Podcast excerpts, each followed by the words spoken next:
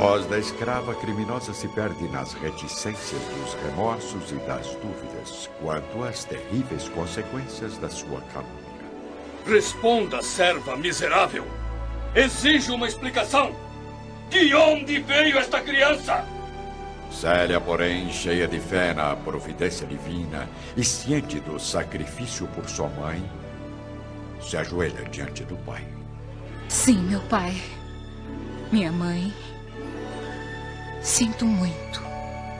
Mas preciso confessar meu erro. Essa criança é meu filho.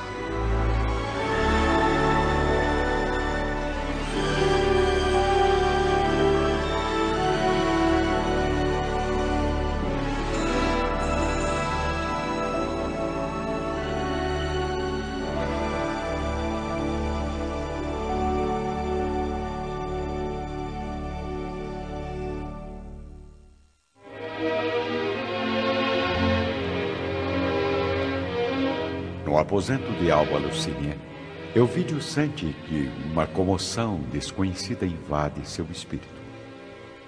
Suas feições são logo tomadas pela cólera e pela angústia. O mesmo ocorre com a esposa, cujos olhos perplexos não encontram lágrimas para chorar. Deus do céu, não posso acreditar. Se puder, perdoe a filha que não conseguiu ser feliz. Sei o crime que cometi.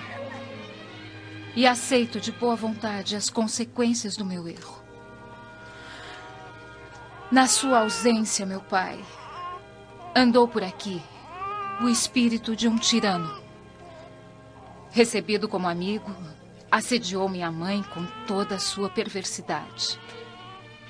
Ela, porém, como sabe, foi sempre fiel e pura reconhecendo sua virtude, o prefeito abusou da minha inocência, causando essa desgraça.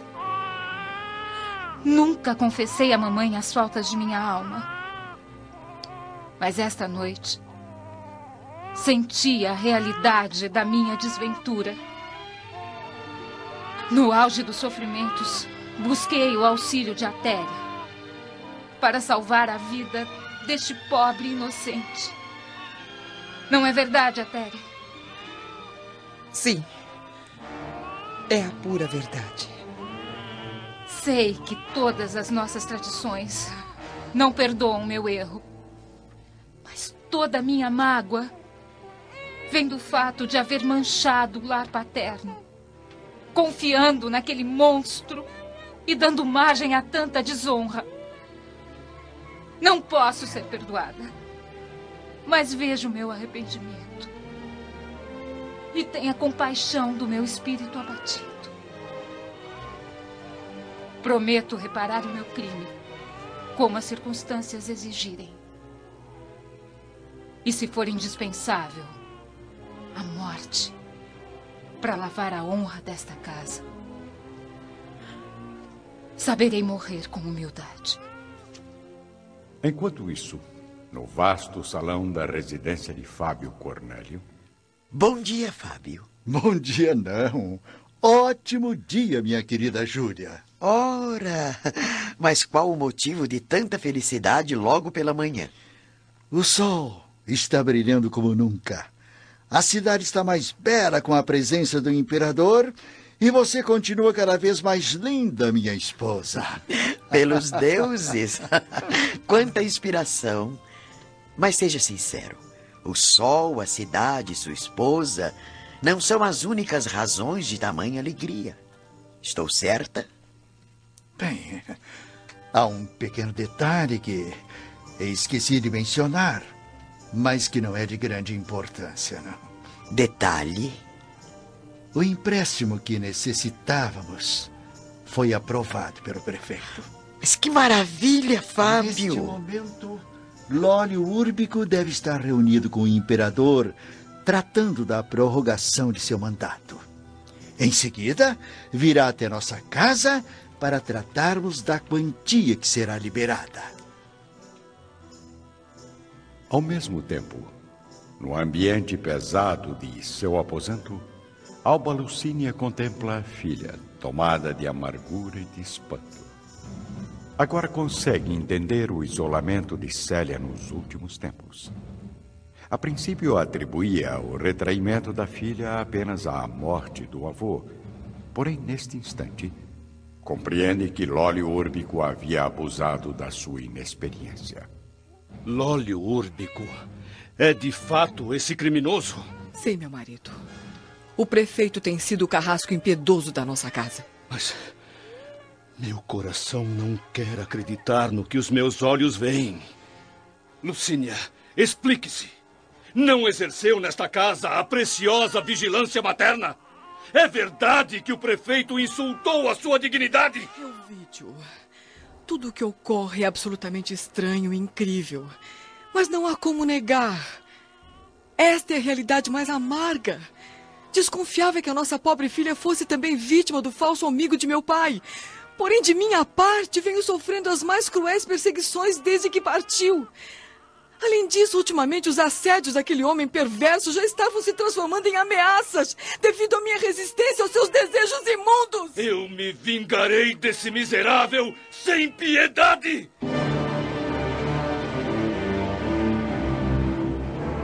Elvídio Lúcius contempla a filha que permanece de joelhos e de olhos baixos, dirigindo-se a ela com expressão dominada pela ira.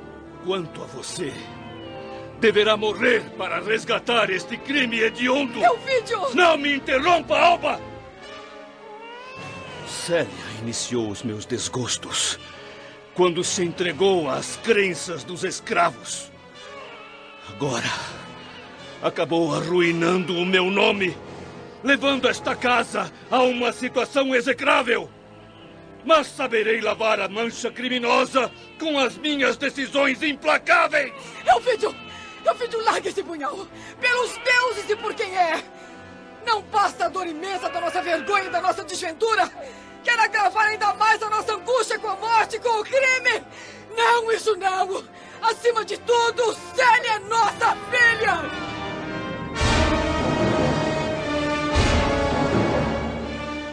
Vamos agora ao ostensivo palácio de Cláudia Sabina, onde ela saboreia as nobres uvas romanas, enquanto eleva os pensamentos ao infinito de sua alma vingativa. Segundo os meus planos, neste momento, a desgraça já invadiu o lar do meu amado.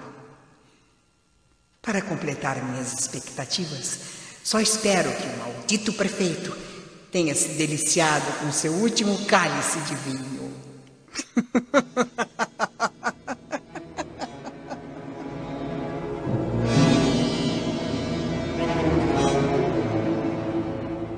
Voltando à residência de Elvídio Lúcius, ele ainda segura o punhal que reluz à claridade do sol da manhã.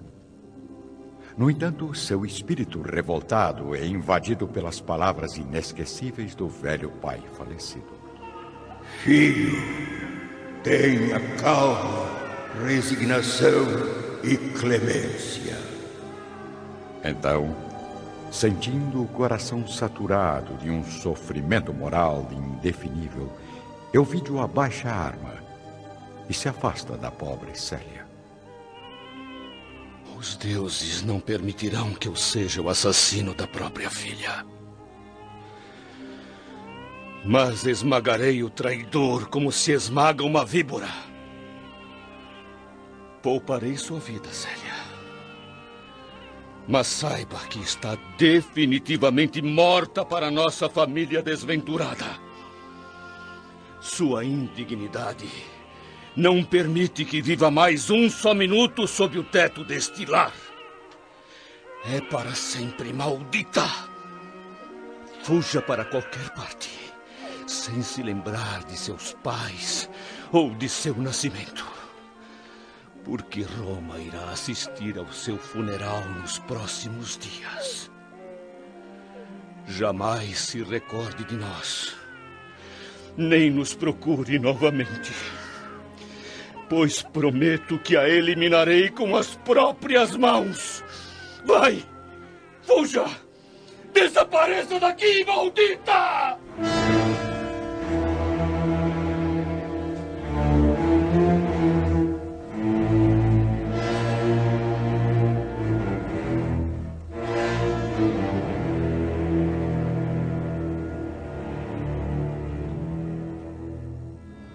Célia se ergue cambaleante, dirigindo à mãe um derradeiro olhar, no qual concentra toda a sua crença e toda a sua esperança. Alba retribui o gesto afetuoso, contemplando a pobre menina com a sua ternura dolorosa, descobrindo na limpidez daquele olhar a inocência da filha. Célia, compreendendo a severidade do pai, acomoda a criança entre os braços e caminha em passos vacilantes, saindo por um portão lateral e logo encontrando a crueldade da rua. Sem direção, sem destino. Atrás dela se fecham agora as portas do lar paterno para sempre. Agora. Somos apenas nós três, meu pequenino. Eu, você e Jesus. Dai-me forças, meu Deus.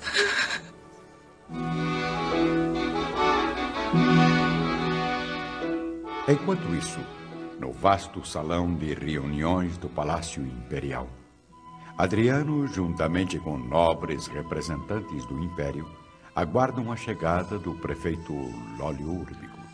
Flegon, descubra o motivo do atraso de Lólio Úrbico. Mas, imperador, eu vi com meus próprios olhos o prefeito chegando em soliteira à entrada do palácio. Não importa o que viu, miserável. Ande logo! Vá procurá-lo na prefeitura.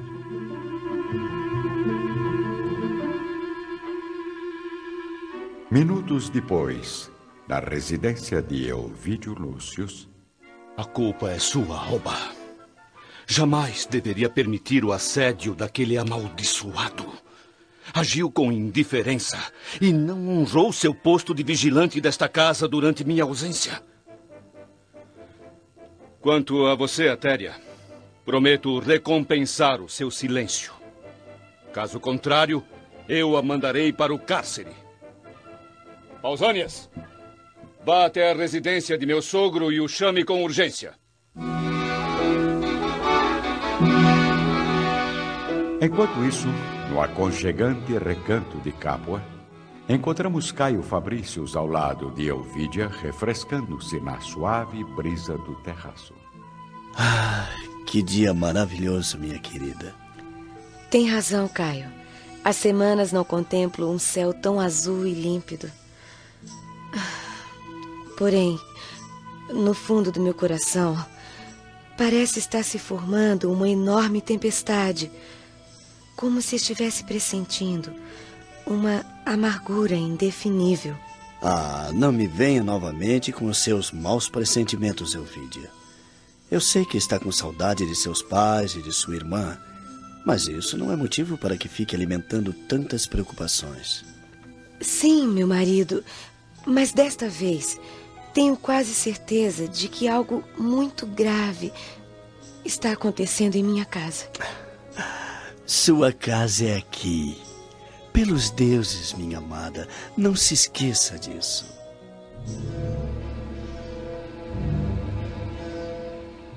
Voltando a Roma, uma hora depois, Fábio Cornélio e Júlia Spinter chegam à casa de Ovidio Lúcius, onde são informados da tragédia.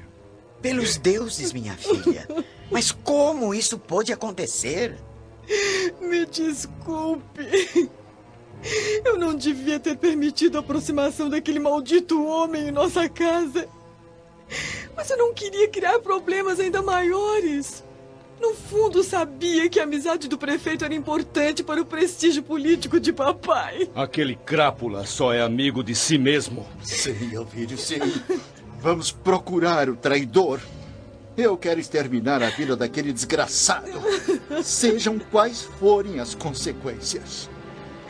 Mas por que não eliminou sua filha? O sangue deve compensar os prejuízos da vergonha, segundo os nossos códigos de honra. Minha filha estará moralmente morta para sempre. Depois de eliminarmos Lólio Úrbico, faremos com que as cinzas de Célia venham de Capua para serem recolhidas em Roma ao jazigo da família.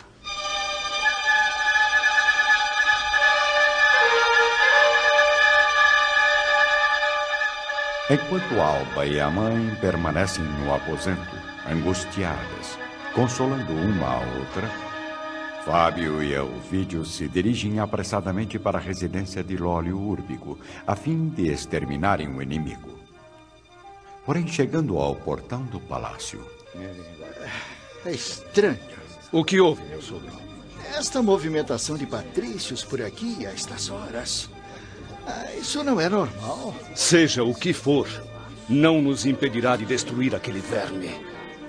Antes de chegarem ao salão principal, são recebidos pelo assessor imperial que os contempla sem conseguir ocultar sua perplexidade. Bom dia, senhores. Flegon, o que está acontecendo aqui? O prefeito Lólio Úrbico faleceu há poucos minutos.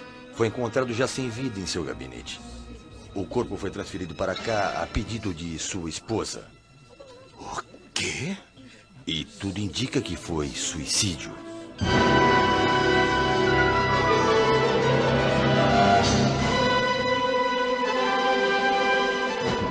De volta ao aposento de Alba Lucínia. Agora, pobre filha, só nos resta pedir proteção aos deuses. Deuses! Que deuses, minha mãe! Que divindades são essas que permitem uma tragédia tão inesperada e dolorosa? Não diga isso, Alba. Jamais duvide do poder de Júpiter. Se este pesadelo invadiu nossa realidade, é porque nosso destino assim o deseja. Nestório! Ciro! Quinéio Lúcius! Espíritos de luz e de bondade! Iluminem esta casa e confortem este coração que vos suplica! No interior do palácio de Lólio Úrbico, Fábio Cornélio e Elvídio Lúcio são abordados por Cláudia Sabina, que surge entristecida, trazendo nas mãos o falso bilhete do marido. Que tragédia, senhores. Que modo cruel de abandonar a vida.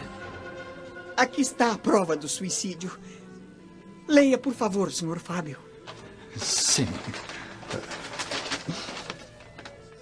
Caro amigo Fábio Cornélio, peço perdão pelas faltas que cometi. Erros injustificáveis, movidos por uma paixão doentia e incurável.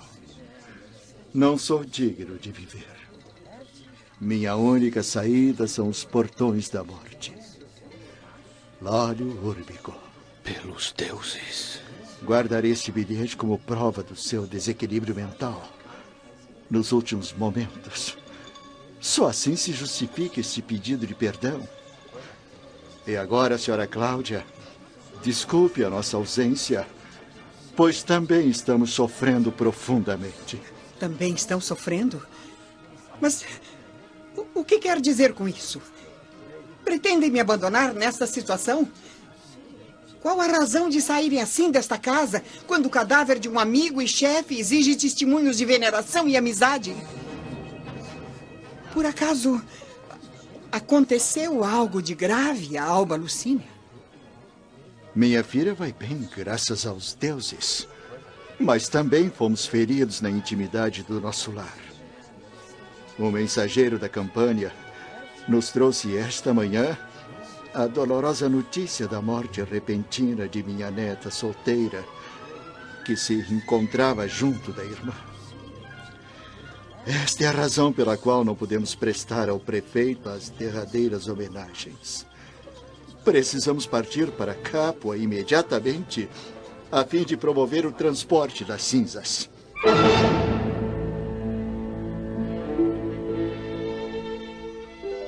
Na mesma tarde, enquanto a nobreza romana rende homenagens ao prefeito, vamos seguir os passos da jovem Célia nas suas primeiras horas de amargura e sacrifício.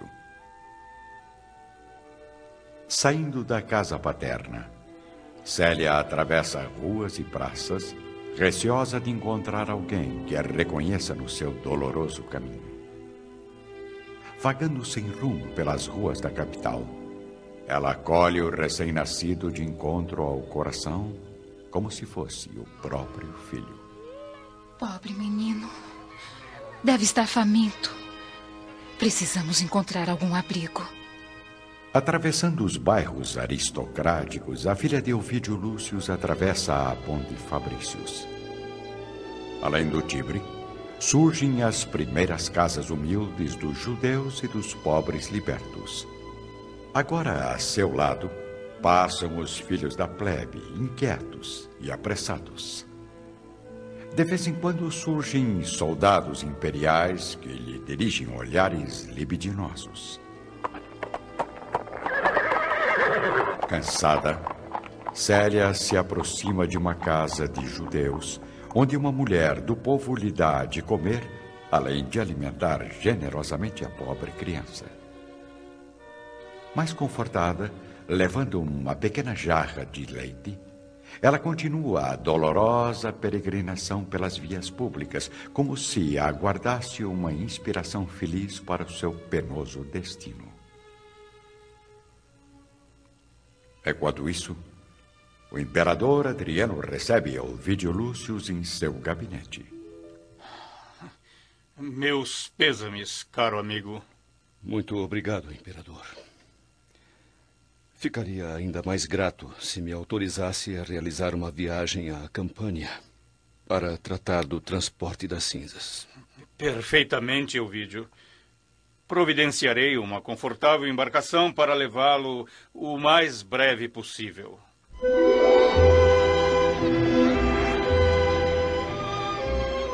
Ao fim da tarde, a embarcação sai do porto de Ostia, conduzindo a família de Elvídio Lúcius juntamente com a serva Atéria e alguns criados de confiança.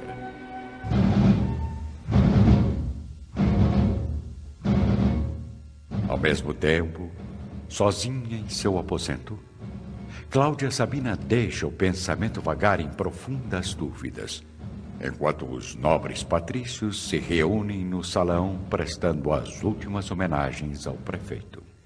Será que a Téria se esqueceu de cumprir minhas O que terá acontecido com Alba Lucínia? Pelos deuses, preciso descobrir a verdade.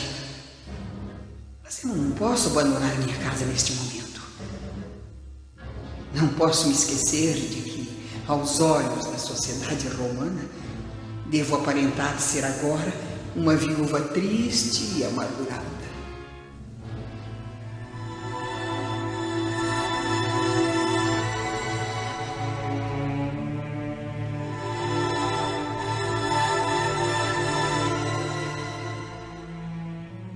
Aos poucos, o sol se esconde lentamente, dourando ao longe as últimas nuvens do horizonte.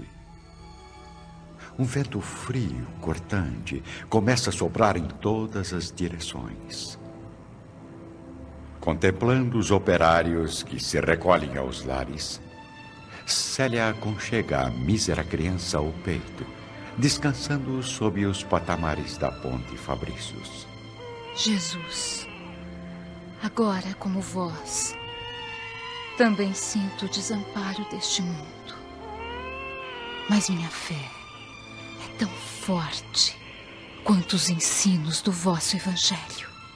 Mulheres do povo, depois das tarefas árduas do dia, regressam às casas com uma expressão tranquila de satisfação transparecendo nos rostos, enquanto ela, filha de nobres aristocratas, se sente aterrorizada diante das incertezas da sorte e exposta ao frio insuportável do crepúsculo. Meu Deus, concentre em vossa misericórdia as minhas únicas esperanças. A vós entrego agora o meu penoso destino.